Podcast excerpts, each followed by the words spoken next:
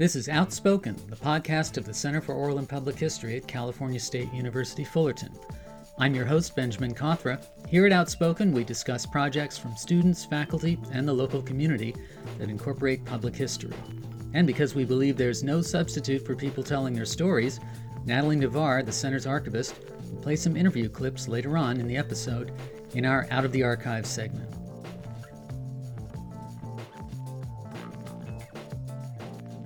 Welcome to Outspoken. My name is Benjamin Cawthra. I teach history here at Cal State Fullerton and am a contributor to the Center for Oral and Public History. And with me today are two of Cal State Fullerton's finest, two scholars who will be discussing the women's movement and their own research and other issues related to current politics. One of our guests is a frequent guest, our director of the Center for Oral and Public History, Natalie Fousekis professor of history here. Welcome back, Natalie. Thank you. I'm delighted to be here again. And making her outspoken debut, Donna Nicol, associate professor of women and gender studies here at Cal State Fullerton. Welcome to Outspoken. Thank you for having me.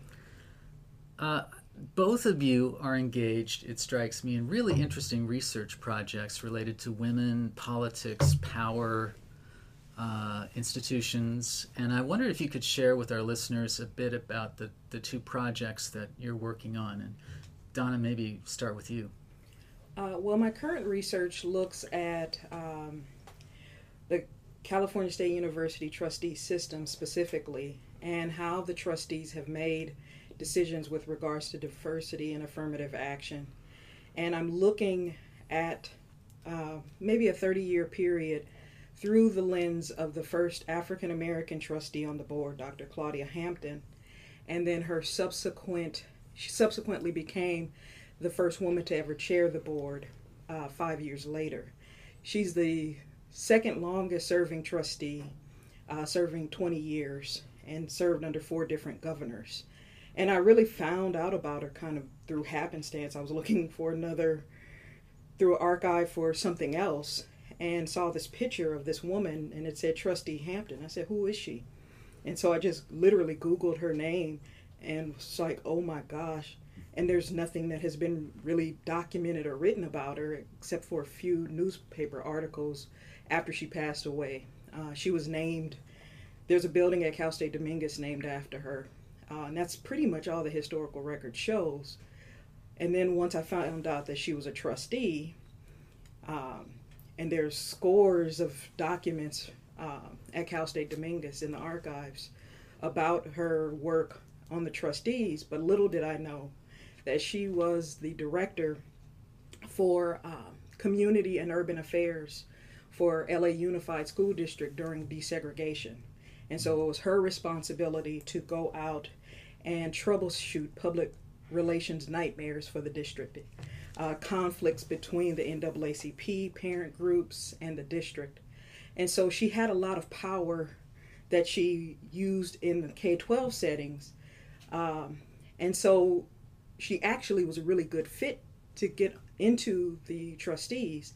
But she was atypical. She was appointed by Ronald Reagan, which is what was fascinating to me. Is like Ronald Reagan, a black woman, a Democrat, and the way she uh, came to his notice was through the NAACP, ironically.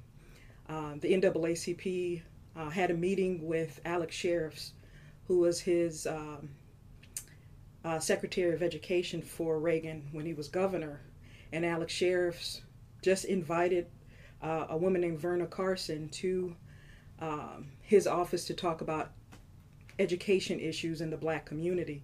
And Verna Carson brought in 20 people instead of just one because she wanted some experts with her.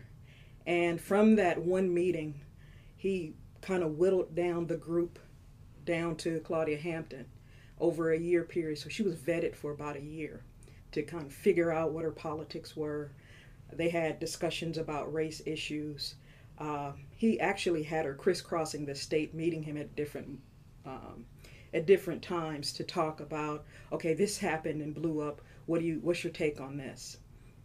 Those were those were other days weren't they? Yeah. When when there were there was some bipartisan uh, possibilities uh, here and and elsewhere.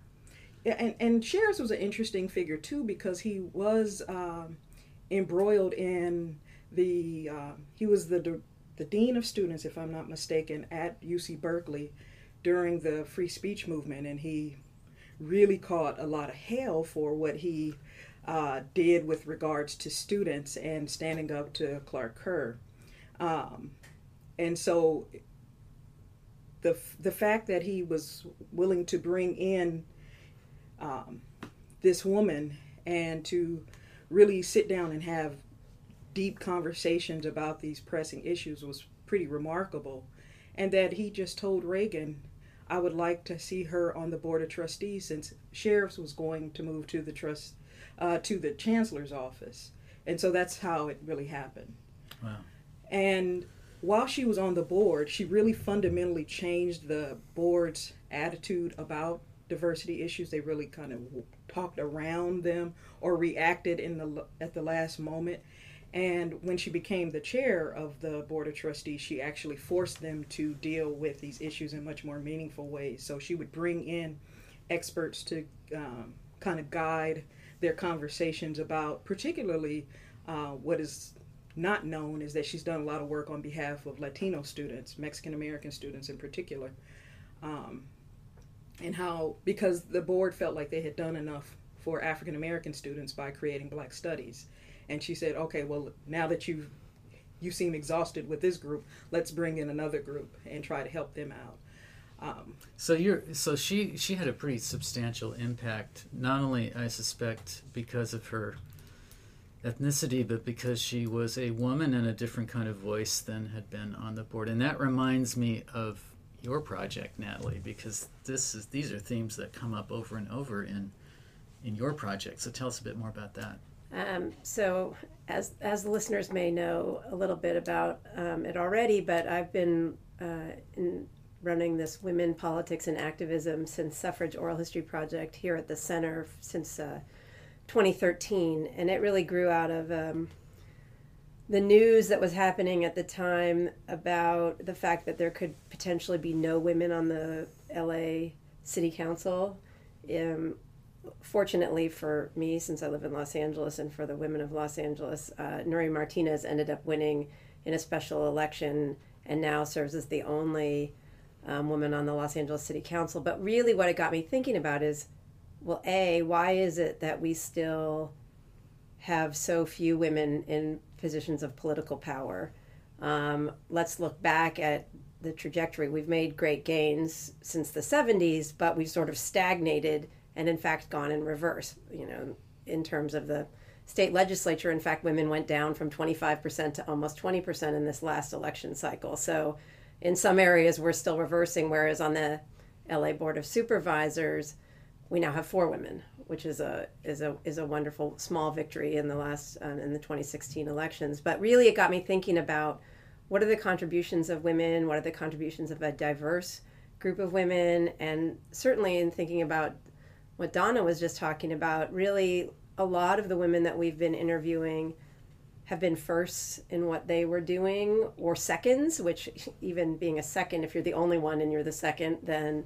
Um, so, for example, I interviewed uh, Jan Perry, who's the second African American to serve on the Los Angeles City Council, and in a couple weeks, I'll be actually interviewing Rita Walters, who was the first African American on the Los Angeles City Council. But I've inter- we've interviewed Laura Chick, who was the first woman to serve in citywide office in the city of Los Angeles. Um, and so, and then we've interviewed activists who have taken a leading role in everything from uh, transgender activism to people involved in current Black Lives Matter movement, and really looking at not trying to draw like similarities between all these women's, but to make a website eventually that will have all these stories so that women thinking about getting involved, even young men who are trying to understand what women in power looks like, that teachers will hopefully be able to use this website to expose students to diverse voices and diverse paths, how people get into politics, why they do it. I can't I can't answer with oral history why women don't get involved, but I can shine a light on the reasons that they do. And does it matter, for example, that their parents talked about politics with them while they were growing up? Does it matter that um, they had a role model or somebody that they talked to. Or does it matter that they had a formative moment in grade school or junior high school where they stood up for themselves or others and that gave them the confidence to then realize later in life, I need to be the voice that stands up for the people around me. Um, so that, in a nutshell, is what myself and my students and my staff here at the center have been doing for the last four years: is recording these voices, and hopefully, funding permitting, we'll keep doing it for a couple more years. Well, exciting projects. Uh, this is Women's History Month, and you're you're here for a reason. We're we're covering bases here. We just had Black History Month, and uh, I think the, two the two uh, work well together because. Uh, in terms of activism, we've seen not only the Black Lives Matter uh, movement in the past three years or so, but we now have a sort of re-energized women's movement uh, on the ground and uh, we were thinking about this and thinking about January 21st that women's movement was one of the largest coordinated demonstrations in American history not the largest uh, on a single day so what's your take on this and, and what are the issues at play and how would you define what that march was about and how it relates to contemporary issues for women? Well, I think that the Women's March, in part, was a response to Trump, but I think it was uh, a response to some larger issues. Um, as uh, noted, uh, Natalie noted, there's been some regression in terms of progress. Uh, in women's studies, we always talk about waves of feminism, prog- progress, and regression. And I think we've seen, particularly through uh, media, particularly social media, you can see some of the worst of um, behavior with regards to ideas about women and women's progress and women's looks, even. Um, the way in which uh, Hillary Clinton was um, treated through the election, um, I think all of that was, you know, kind of a culmination of a great deal of frustration for a lot of women that, um, though we talk about women's progress, we talk about women's progress as if it is everlasting and that we don't need to keep moving forward. So I, I do think that there's some critical areas where we need to make some progress, um, particularly uh, with regards to uh, wage inequality between men and women, with regards to um, uh, women's uh, bodies and you know reproductive justice, uh, but also with regards to violence against women in multiple ways.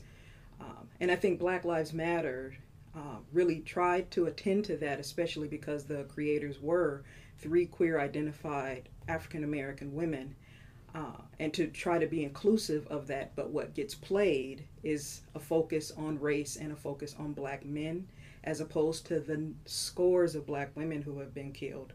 Um, and Kimberlé Crenshaw has tried to address this through the um, African American Policy Forum that they created, the Say Her Name campaign. Mm-hmm. So I do think that it speaks to larger issues, but at this point, I still see it as a moment I'm not ready to call the Women's March a movement just yet.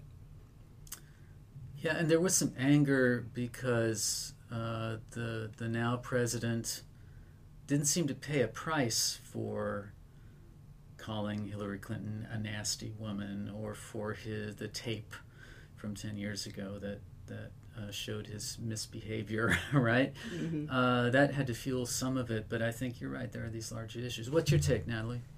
Well, I, I think, you know, especially having been doing, so one of the things that this project, it grew out of this, you know, moment in 2013, but, and I had heard inklings maybe that Hillary was going to run for president, but that is actually put a current context around a lot of these interviews that I couldn't have really imagined when I started the project. So the Women's March, I, w- I would agree with Donna you know, we'll see where it goes. I think the organizers, it, it had all the right things. It had a diverse group of women organizing it. It had a diverse group of people at the marches, more so than previous sort of marches that I've either been involved with or studied as a, a women's historian. Um, and they're making real efforts to try to maintain the momentum. Um, but I, I think Hillary Clinton's candidacy shone a light on things that we as scholars of women's history were aware of, but I don't think the public really got. You know, if you, the flaws were great for the current president, Hillary Clinton was not without her own flaws, but hers were given an equivalency to his that I think were extremely unwarranted. Um, and for me, one of the things that that has really made me hone in on as a scholar in thinking about this project and these oral histories that we'll put online is this idea that for a woman to run for office or to be a leader of any kind, you're held to a much higher standard and one in which really perfection is the only way to be seen as viable.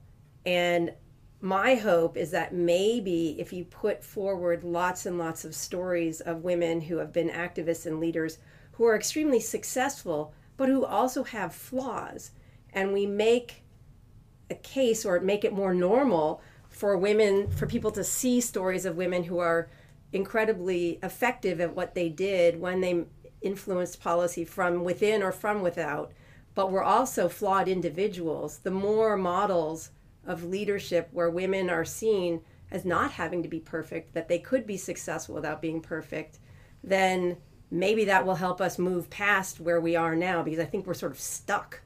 Um, you know, and women in movements that are not in elected office get held to a higher standard than men who lead some of these kinds of movements. And so I think there's a lot for us to try to do both as scholars, but also as um, citizens who are engaged in trying to to move us to a more just, equal playing field um, with men.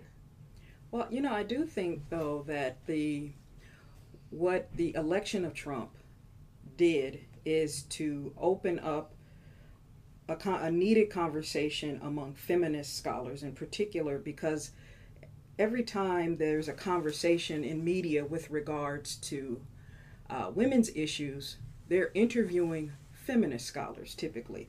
They're not talking to the average woman who might not even use the language of feminism, might even do feminism, but not call themselves a, a feminist. So I think the problem is there's there's been this kind of disconnect between academic feminism and then what women are kind of dealing with on a day-to-day basis and then how does that translate into uh, how we see candidates and how we treat candidates? Um, one of the things that was really frustrating for me in watching the hillary clinton campaign were her surrogates. Um, like madeleine albright and gloria steinem who would go out and make these very sweeping generalizations about young women who would make these kind of convert you know these you know a woman should be ashamed of herself if they don't support, uh, you know, Hillary Clinton or other women. And so that's that I thought contributed to this kind of polarization of women who could have really, be, you know, come out in greater force for Hillary Clinton. It also pulled, it also, you know, brought up a lot of race issues that have, you know, that people are voting a lot of times for their race interest as opposed to their gender interest. And so that's something that we need to be cognizant of that there are a lot of issues at play when people go to go to vote, and um, I have found that a lot of times women, particularly white women of a certain socioeconomic status, kind of vote with their race interest as opposed to their gender interest. The gender interest tends to be secondary. Well, that was borne out in the demographics uh, in the Trump. yeah, unfortunately. yeah, yeah. And and uh, another thing that was was really striking to me about the march itself was the I was uh, involved in some of the groups that were trying to do the organizing, and when uh, young women and women of color and queer women were trying to, uh, you know, assert themselves or put forth an idea, there was a lot of resentment that was directed toward them that we were tearing the movement apart we weren't showing enough solidarity by being silent. And so I think I know a lot of my friends who would have gone to the march um, were didn't go because they felt like they thought about these other groups after the fact. I mean, Dolores Huerta and um, Angela Davis were added to the organizing platform after the fact. And so I think it's one of the things if you really want to have uh, solidarity, you have to think, you have to plan with intersectionality, using that as a organizing basis that we're going to bring in these diverse vo- voices. It's difficult because you got to have a lot of difficult conversations about privilege and about class issues. Um, and I think that's one of the un, you know, unfortunately, if you're a progressive and if you're on the left, you know, you you've got to make space for having that kind of conversation as opposed to saying everybody's going to do groupthink. But I think it would be valuable for us to have those kind of conversations with regards to activism on the front end instead of hoping everybody will show up. Uh, like I know with Prop 8 many years ago, a lot of African Americans didn't go vote. Um, they voted for Obama, but they didn't vote to support um, uh, LGBTQ folks having the right to get married. And a lot of uh, uh, people in the gay community asked, well, why didn't they support, if they supported Obama, why didn't they support this? And I said, did you go into those communities and ever talk to folks and educate them about why this issue is important? And they're just like, well, I just figured they would, they would know. You can't assume that. And so I think same thing with regards to um, gender conversations is that we can't assume that we're all on the same page or that we're experiencing gender in the same way. And I think if we did that a little bit more consciously and with more intention, I think we would have produced an even bigger turnout. And I think the turnout was great. It was it was monumental. I just think that in order for it to have some lasting effect, we need to we need to step back and critically assess what were some pieces that were missing. And hopefully they are doing that. I don't know. I'm not part of those conversations. Well, that raises an issue that I think we're, we're kind of touching on, but I want to address it directly, and that's the issue of leadership. There are several models, right? There's the model of elective office, there's the model of activism, activist leadership. Uh, there's been a consciousness in, well, there was certainly the case in Occupy movement, but also in Black Lives Matter, and to an extent in uh, the Women's March, of a decentralized model of leadership. The advantage being it purportedly is more inclusive, right? More voices are at the table. Disadvantage, perhaps the, the larger public, the larger conversation doesn't know who to listen to or what what voice uh, is going to to package the message for them. So public relations becomes more difficult. Uh, could you address this this issue of leadership and and uh, what the advantages, disadvantages of this this model seem to be going forward? Well, I, I think I'm very much in two minds with regards to decentralization versus having something a, a bit more centralized.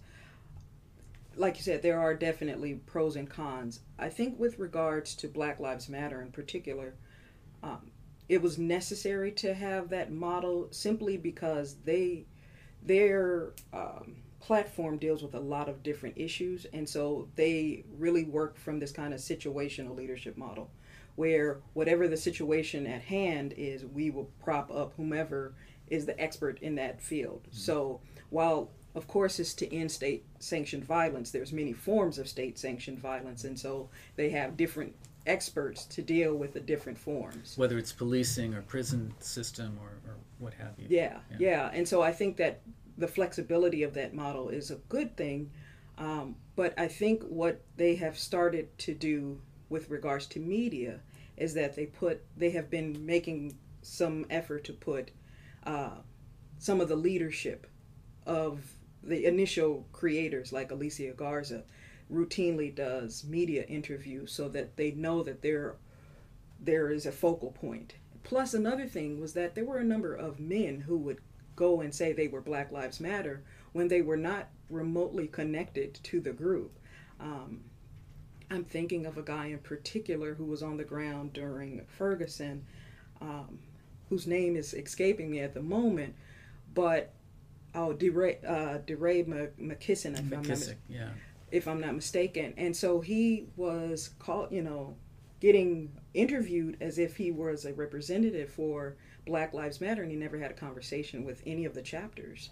So they started to realize they needed to have a person, a media person, a person who was uh, able to talk to the media on a regular basis, um, while the other members did a lot of the social media campaign and behind the scenes. So I think they still have they have centralization in their public relations, but they're in terms of how they do their planning and programming and decision making, it's still very loosely defined. And I think that works for that moment. I don't know if it would work in other situations. Um, you know, I, am thinking to um, my own research and the way in which Claudia Hampton had to kind of consolidate her power was to go through this very traditional model and, in fact, play to the sexism of the day in order to be effective. So let me give you an example. Please. when she was uh, elected as the chair of the board, they had a telephone tree type of uh, situation where only a few members would talk to each other before a vote needed to be cast. She had been closed out of those meetings for numbers of years, and she had been on the board for about five years before she got nominated. Suddenly, she started to make dinners on a mm. regular basis every single month for this core group that were really the power brokers behind the trustee boards. They sat on particular committees that were influential and they would trade votes at her home because she would cook for them. Wow. And so that's just this one example. At first, I was very upset and kind of nauseous to my stomach when I heard it but then I looked at how much she got from that and how she would trade in, okay, I'll get this president at Dominguez if you can get that sculpture at Cal State Northridge. And that's how she played her game. And so, as much as it seems repugnant to us now, it was what she had to do in order to get any kind of access, even though she was in a leadership position. Interesting. Leadership, Natalie. Well, so two things. One, in our in our interviews that we've been doing, we ask the women, you know, what do you see as the difference between the way men and women lead? Um, and most of them are qualified and say I'm making gross generalizations, but that, you know, women tend to be more collaborative in the way that they approach leadership when in the way that they approach getting things done. Um, but you can then also look at some of these women and how they had to operate where they're the single women's voice um, and they have to bring men along with them they can't get anything done right if you're the only woman sitting on the city council you got to have three or four depending on the number of people allies to get something passed by the city council um, in one case i'm thinking of this woman ursula kennedy who was the first woman elected to the uh, Tustin City Council and the first woman to serve as mayor, and she served for 20 years. And she was a Republican, got accused of being a rhino, you know, Republican in name only, because she um, was also, although when we asked her if she was a feminist, she was sort of skirted the word, but as a historian, I would say she was definitely a feminist. Um, but and she favored, so she wasn't on the council pushing women's issues, but it was really important at sometimes to have a woman in a leadership position when issues came about in the city. For example, they had a family planning clinic that became a focal point for the pro life movement in the late 1980s. Um, and this was the era in which pro life movement would bring busloads of people to demonstrate outside these clinics. And she was really well aware of the fact that, number one, this clinic just like Planned Parenthood does today, performed many more things than abortions, right? Did lots of family planning for the city of Tustin. There were two Catholic conservative male city councilmen who wanted A, to make sure this clinic went out of business, and B, wanted the Tustin City Council to take a stance on being pro life. And so it took a woman like Kennedy to be on that council to number one bring some voice of reason and then get the other colleagues who were not they I don't think they knew what they were going to do in this situation, but she was the leader in this and she had to lead with men.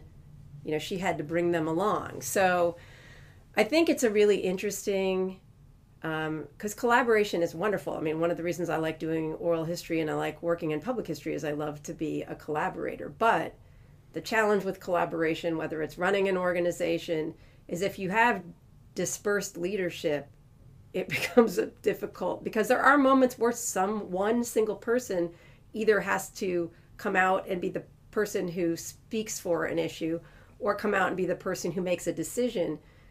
And in the collaborative model, that can be a challenge if you haven't designated that person. Um, and so I think for each organization and each individual that has to, and that's I think one of the things our oral histories shine light on is the different ways that collaborative leadership looks and operates in these different contexts.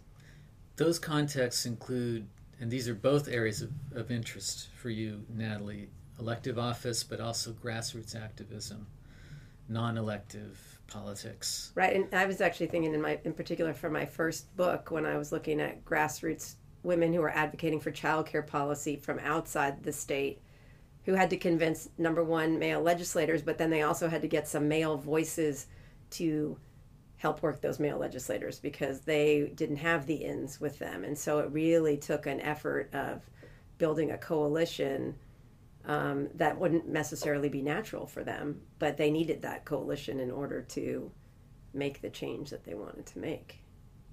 Thinking about where we are now uh, with the Women's March, will that have momentum? What kind of leadership will it have? Will it be diverse at the top? Where do you see it going? Where do you see the the, the future of this movement, and what would keep it going?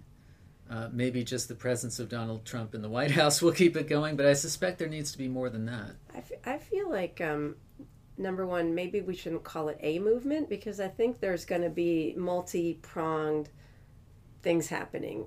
For example, since I am studying all these women in elected office, I've been paying a lot of attention to the fact that since Trump's election, the number of women, the number of people saying they want to run for office is gone up, but the number of women who are going to these training meetings that are run by Emerge, that are run by Hope, that are run by these organizations that entire goal is to train young women to run for office. I mean, they're blowing their numbers out of the water. So I think the first thing will be to see what happens in 2018 in terms of electoral politics and women because and I, not just at the at the congressional. Level. No, I'm talking at like the, at the I local, in fact regional level. Last week, level. I talked to a woman who's a faculty member here at Fullerton, who, as a result of Trump's election, a group of moms at her school, uh, Republican and Democrat, but who are all not in favor of the way Trump is running the country, have formed a group. They've been meeting and trying to f- figure out what they're going to do as a group. And they have Muslim women, white women, a whole and one of the things she said they're going to do is try to get one of those women to run for city council, in addition to figuring out how they advocate for these particular issues in their community. So yeah, we're not I'm not talking about necessarily women who are going to run for president in 2020. I think it'll be really interesting to see where and the different kinds. I mean, we're talking young women. I've heard interviews with women in their 20s of all ethnic groups who are ready to take on the issues in their community or maybe even run for Congress. So that's just one area, and I'm sure Donna has some other thoughts. Well, you know, I teach a class called Women in Leadership, and um, one of the things, half of the class really kind of deals with women in traditional, whatever is called traditional leadership roles, uh, or in business and politics, but the other half is on grassroots activism. And I'm particular about introducing this concept from Mary Belenky called uh, developmental leadership. It's where you take women who live in their communities and they have a community problem that has to be solved right away. And instead of having to, they don't have the time to go through training, they just get out there and do it. And so Belenky calls it a tradition that has no name. that women are out there doing these things on a meso level where men are pretty much trained to think about the micro level and the macro level. Women are taught to think on this kind of community level. And what are these kind of community things that need to be solved? And I had a model growing up. My grandmother um, helped to create the first food co op for the Imperial Courts projects in Watts back in the late 1970s. And she got a $1.14 million grant from uh, Jerry, Jerry Brown from the Food Policy Council. And so, what the model that I was steeped in is a model of there's a problem, get out there and go fix it. Find the resources necessary to get out there and get it done. Don't wait for the city council to come feed people in Watts. Uh, I mean, ironically, in 2016, the average median income for a family of four in Watts is $6,681 per family. So it hasn't really changed at all. But what my grandmother did, besides uh, creating the first food co op across from the projects, they did the first study of food insecurity of Watts. And so they went to each home and interviewed people to find out what they needed. We finally got a supermarket in 1987 after uh, 22 years after the Watts riots. And so she went to the city council with those results, and that's how we got the Kenneth Hahn Plaza that we have that was created in 87. So I think what's important, you know, is for women to get out there and do stuff in their community right away. Don't wait for a book to teach you how to do it. Don't wait for I mean, get as much training as you can if it's free and available, but if you don't have it, march around the corner to, you know, there there's the city in Los Angeles there were I don't know if they're still there anymore, but these little substations where you can go register a complaint. I was six years old and I said the street light didn't come, wasn't working on a consistent basis because my grandmother taught me that's the place to go to get services. And so those are little things that we can do really early to plant the seed in young girls and young women that you can you can be a leader very early and by modeling using the resources that you have around you but also to think about what are the future possibilities for how the neighborhood could be changed. And I think with the women that you, Natalie's referring to, um, coming together and thinking about somebody's got to go run for Congress or run for city council or something. We need to plant the seed that, you know, what should our future look like? What what and what are women's roles within that future? And I think one of the problems is that we're working in survival mode too long instead of thinking about the future.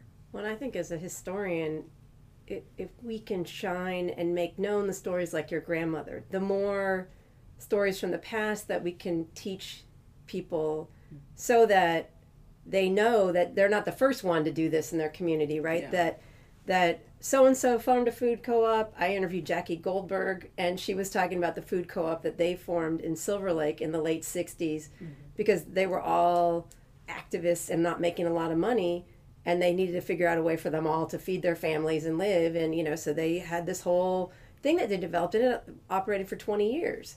And and so i'm sure there's a lot and that's a white woman and you have your grandmother and so and you have innumerable stories that people don't know about about people making a difference on the micro level that then does something much larger right? And so you never know if changing something in your community can then actually have a ripple effect.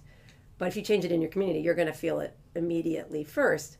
And one of the things I hope with this project that we're doing, and as a historian that I do, is continue to shine light on stories that are unknown, right? I mean, I don't even think people knew that there were this many women on the city council in the 80s and 90s that I've found who were doing, you know, it's not a glamorous job being on the Tustin City Council or the, you know, Compton City Council or any of these city councils, but those women ran for that at a time when there were no other women because they felt like they needed to speak for their community right? They're not trying to speak to the president of the united states. They're trying to speak for the people in their particular neighborhood yeah, region. and, and that's what i would hope that the women's march would um, if nothing else to inspire women to to think locally about getting involved. Because i don't know if because our national fixation with presidential politics, there's this kind of you know neglect of what's happening in our, in our neighborhoods and I think that women are really effective at going door to door and talking to people and finding out what is it that they need, you know, or what are the issues in the community. And so to utilize that, you know, that skill set or or whatever natural tendency that might be, um, I, I but I also think that it's important for us to not think about leadership as male or female. I, it's just leadership. You know you just do what you have to do in order to lead a group. And uh, we spend too much time saying that there's masculine traits and feminine traits with regards to leadership. And i think that a good male lead, leader listens to people t- just as much as a woman leader. Uh, so i think we have a lot of possibilities but i think the possibilities need to start closer to home first before we start branching out. You're both talking as well about a kind of consciousness that this isn't the first time somebody has gone up against power and uh, learned lessons and, and changed the world anyway. Uh, I had a professor say to me in graduate school that the civil rights movement began the first time an enslaved person jumped ship. In other yeah. words, there's never not been a civil rights movement. Civil rights movement didn't start in 1954 with the Montgomery bus boycott. It was there's never not been a civil rights movement. That's true. I would suspect you'd agree with women's movement too. Uh, as long as, in particular, as long as there are still issues of inequality to be resolved, uh, there's going to be a movement, and all of these these uh, specific uh, campaigns are just part of that larger movement. Yeah. Um, you both talk about young women. Uh, where do you expect those girls of today in 20 years? What kind of a landscape do you anticipate them uh, coming of age and being a part of? In, in, in 20 more years, where do you think uh, the movement will be? And I know you're historians. I'm going so to say right the... now, I have a very hard time. I'm not very comfortable with predicting 20 years from now because having studied activists who say they thought what was going to happen in 20 years and then they're still doing the same thing 20 years later i mean i'm also an optimist so i hope that you know barbara boxer was here yesterday talking about martin luther king's you know talk about the arc of justice and that you're constantly trying to move that arc in the right direction. So i'm hoping that we're going to make some progress but I'm not going to make a claim like, oh yeah, women are going to be 50% of all leaders and running, you know, 50% of CEOs and uh, you I just can't I don't feel knowing good, history. Good answer because we couldn't even predict the 2016 election. right, right. But I I hope that by the work that Donna is doing, the work that I, I'm doing, that my students are doing on this project, that young women will have more models available to them so that when they are thinking, what can I do? What do I want to do with my life? That they see multiple options, that I, I can make change within my community. I can run for office. I can, you know, but to me, what I want is young women to be engaged citizens. I don't care what that means and what their contribution is. Maybe it's just that they vote every year and they convince a bunch of other people in their neighborhood to vote, right? That would be fine with me too they don't have to be out there leading the charge, but that they realize that they have a voice and that their voice can be used locally, their voice can be used amongst their friends, their voice can be used to, to make small change or maybe big change. Yeah, you know, as a historian in women's studies, uh, I'm constantly um, bringing in history, even in, in classes that aren't deemed a history class. So in the Women in Leadership class, I actually have the students read about Mary McLeod Bethune mm-hmm. because of her what is called her pragmatic idealism, where she took extrapolated from uh, Booker T. Washington's pragmatism and Du Bois' idealism in the formation of her school. And I said to the students, think about what are these different types of leadership that you like and think about how can you put them together so that they can be useful to you and so the idea of of having models and exemplars for for young people to go back to. I think documenting that history and exposing them to that history is very useful. I did um, for UCLA. I did a seminar uh, for their dream. They have a dream resource center similar to ours. Um, where I did a whole history of interracial social justice activism, like a history of where different races would come together. And the students were sitting there like we had no idea that, you know, the, you know, that, you know, with regards to like food issues that Mexican Americans and Filipinos work together. We didn't know that the creation of the NAACP was founded by white liberals with some help from um, you know folks like Du Bois and Ida B. Wells. So a lot of this missing history, I think, is important because they need to see that people have done these things and you know it's just a matter of them figuring out in this more current moment what tools can you use that might add a modern twist to some very long-standing issues i too am hesitant to predict what the future will look like in 20 years. Uh, I really misfired with regards to uh, Trump getting elected. Uh, I, didn't I didn't see that one coming, though I had some. I didn't I didn't think there was enough excitement for Hillary Clinton. I could feel that, and that had me worried. But what I do think is the landscape is going to show is that there are going to be more um, currently marginalized voices speaking up, and folks are going to have to figure out how to deal with that. And how can women, as a collective, be at the forefront of making sure those marginal, marginalized voices are heard and respected in traditional places of power, um, in in politics, and in city council meetings and things like that. Um, and how how can these marginalized voices possibly help women with regards to organizing? I mean, if you think about the women's liberation movement, um, there was a great deal of kind of cross pollen, uh, you know, cross. I don't know if you want to call it. Um, they shared a lot of ideas about you know organizing tactics with the civil rights movement and sometimes with the Black Power movement. So we need to try to find that again. You know, how can we learn from each other? Uh, and I think it would be valuable to present that to young people. Like this is we actually did this. You're not the first one to do it.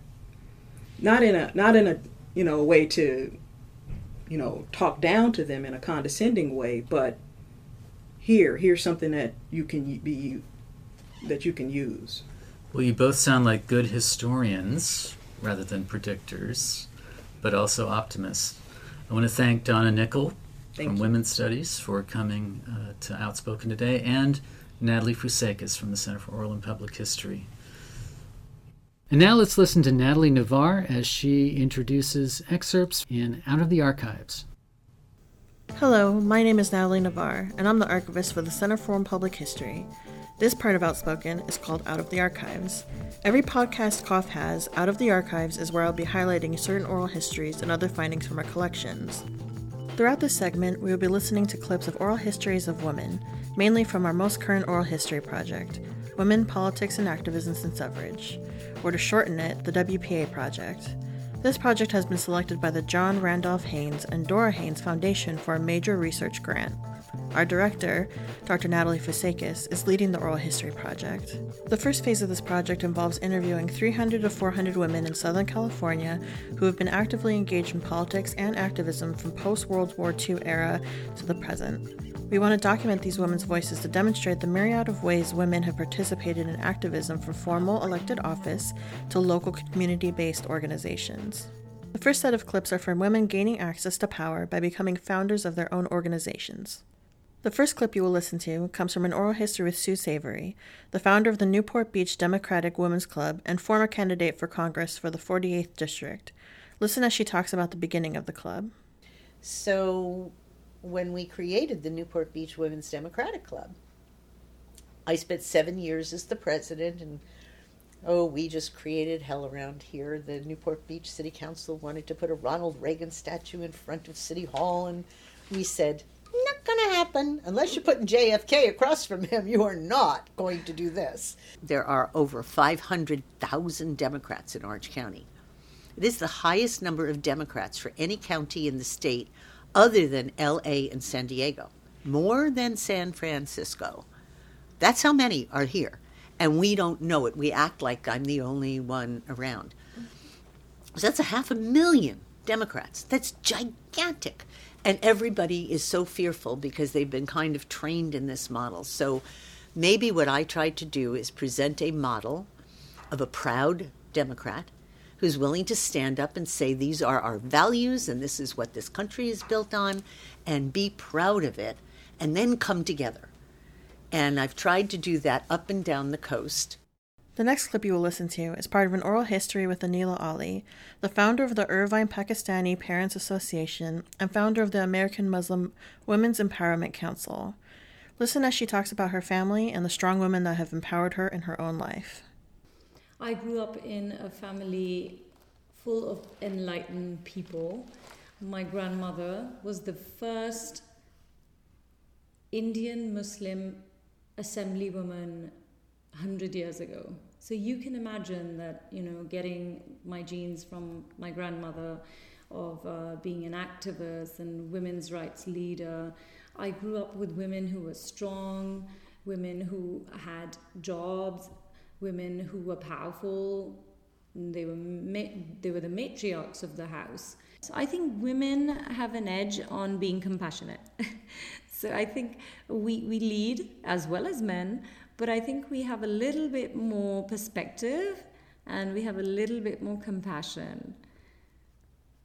With no offense to men, but I think, um, you know, that's how we're different because, you know, we're mothers and we have a soft heart and um, we have you know, obviously the, the female perspective.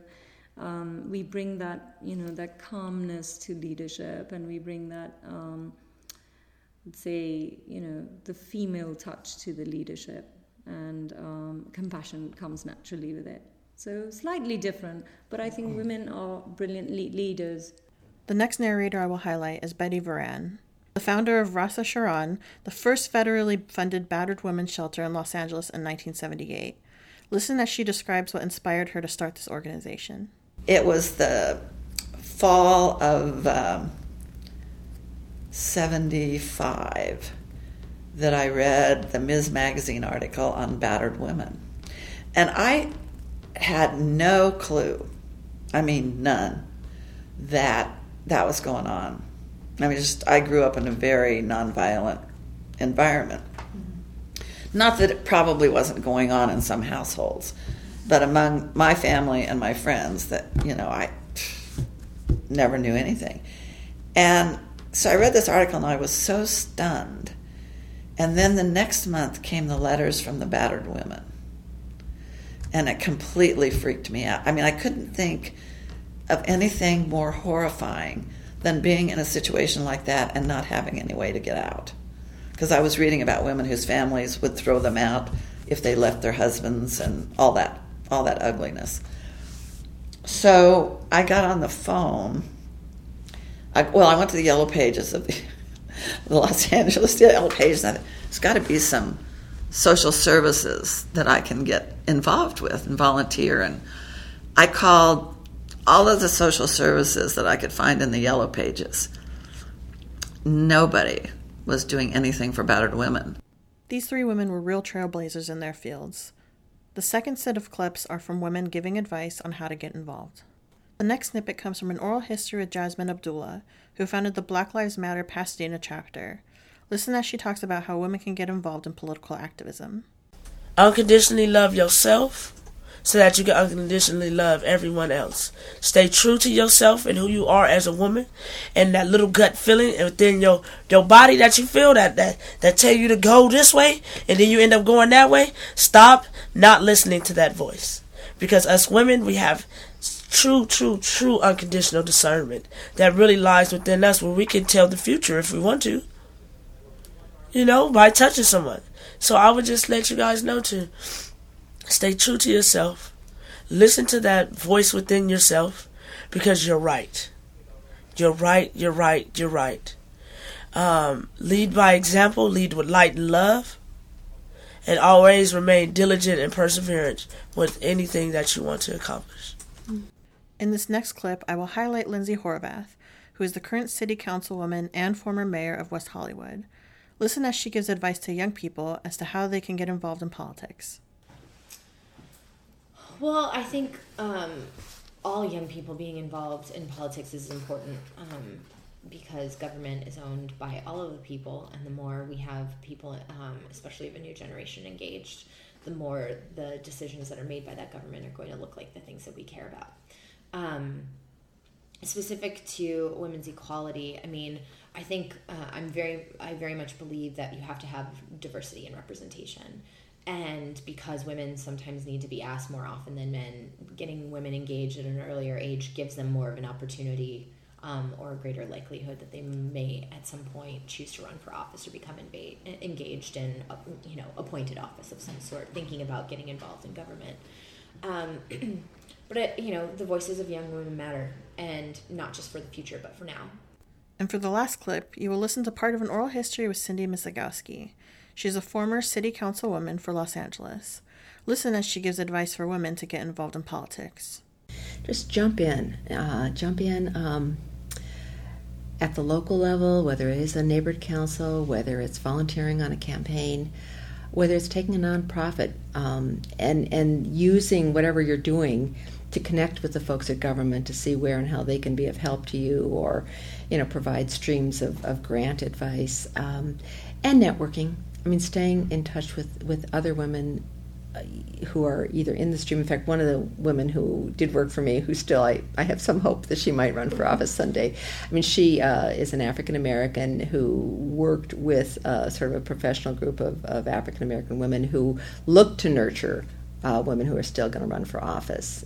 But um, it's that it's it's stay part of the system and and don't deny yourself. I mean, she'd she'd be an incredibly strong candidate. You know, and there there are others who have run. Um, you, we, we've just got to keep that momentum going and that, that stream of, uh, of new, new, new people into the system.